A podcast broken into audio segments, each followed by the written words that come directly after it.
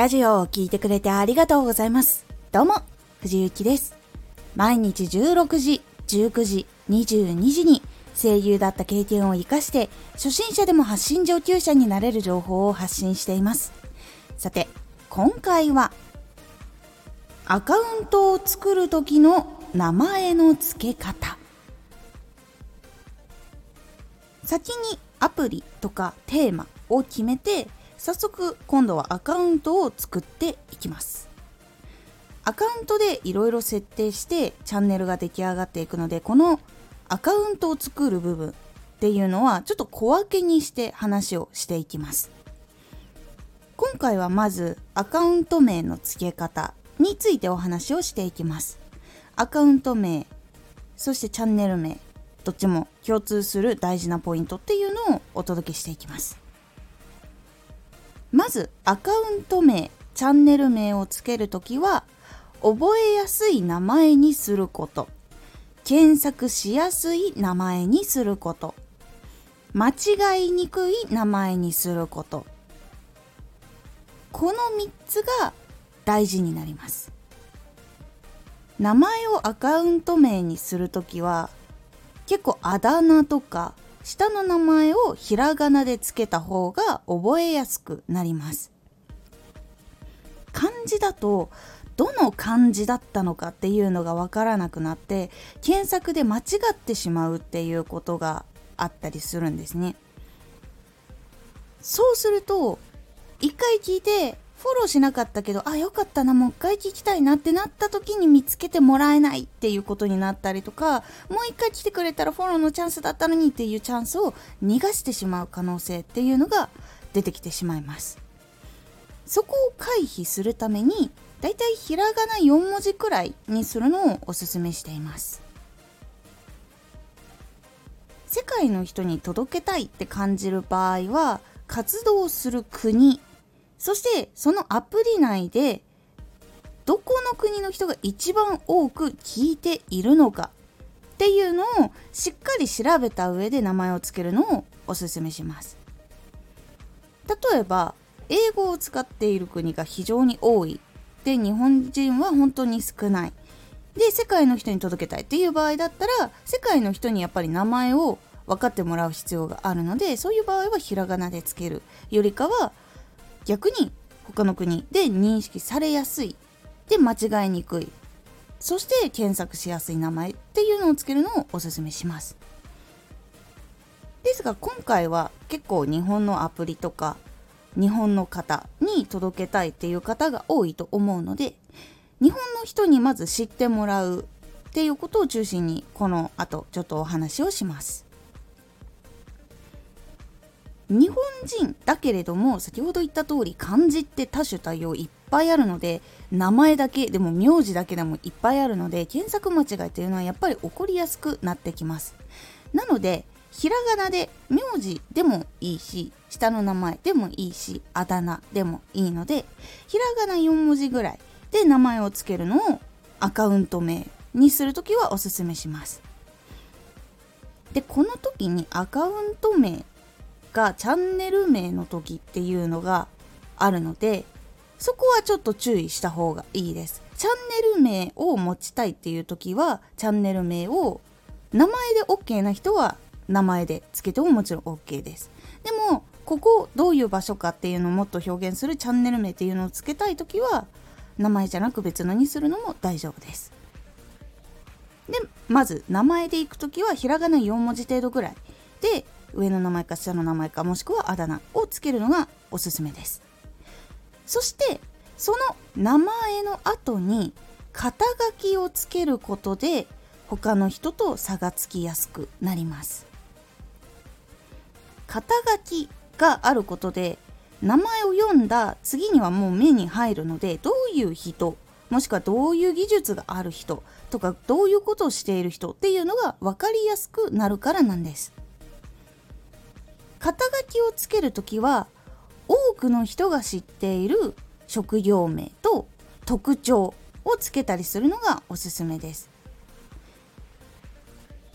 例えば双子ママライターとか猫好き在宅職員とかそういうのになってきます。もちろん専業主婦とかそういうのも OK です。みんなイメージしやすいものですね。何何時のママですとかパパですとかももちろん相手にはイメージしやすくなっています。他に職業名とかで言うとプログラマーとかデザイナーとかサラリーマンとかあとは声優とかモデルとか。本当にみんながこう知っている大きいくくりの職業のものっていうのをイメージしてくれると分かりやすいと思います。それと自分の特徴。ここの特徴っていうのは猫好きとかでもいいしアニメ好きとかいうのでもいいしこうピンポイントでこれが好きっていうものをやっても OK です。こうすることで名前プラス肩書きっていうのがあってあここの人はこういう人なんだっていうのを理解してもらえます。そしてチャンネル名をつける時に名前じゃないパターンの人お待たせしました。ここは世界観が分かりやすいものにするのが非常にいいです。例えばですが〇〇ラジオ局とか〇〇塾とか〇〇場所とか〇〇教室〇〇会とかいうのがあったりとか結構多いです。これ結構情報系とか教える系のところについついよく言ってるのでこういうのがパパパッと今出てきたんですけど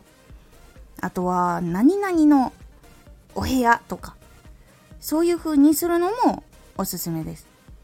いわゆるこの〇〇っていうのが例えば発信を勉強するラジオ局とか発信力を磨く発信塾とかそういう風にこうつけていくとあここって勉強するところなんだっていう認識がしやすいと思います。塾とか教室とか。っていうのがあるとあ勉強するとこなんだなっていうのをなんとなく自然と認識する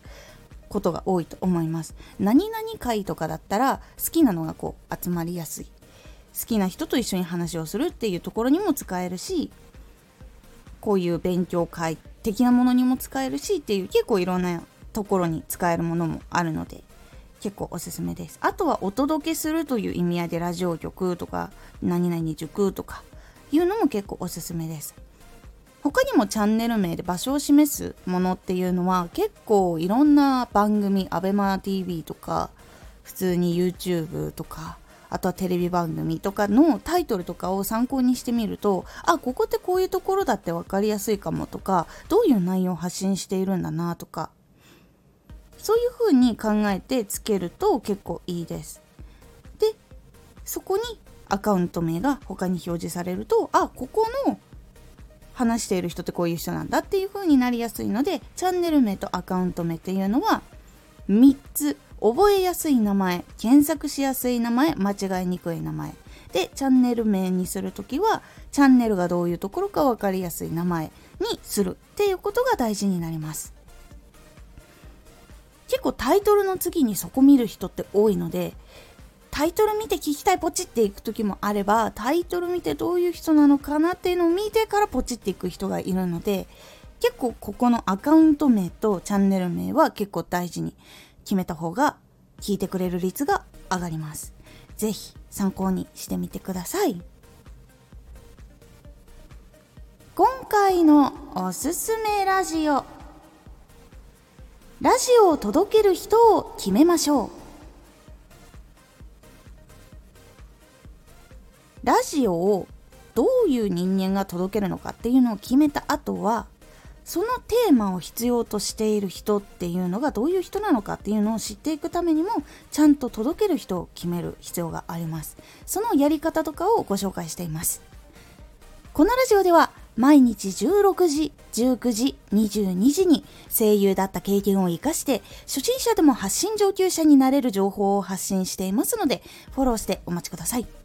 毎週2回火曜日と土曜日に藤雪から本気で発信するあなたに送るマッチョなプレミアムラジオを公開しています有益な内容をしっかり発信するあなただからこそ収益化してほしい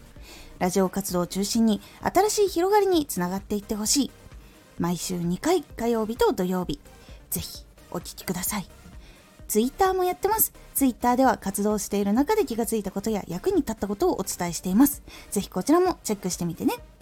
コメントやれたいつもありがとうございます。では、また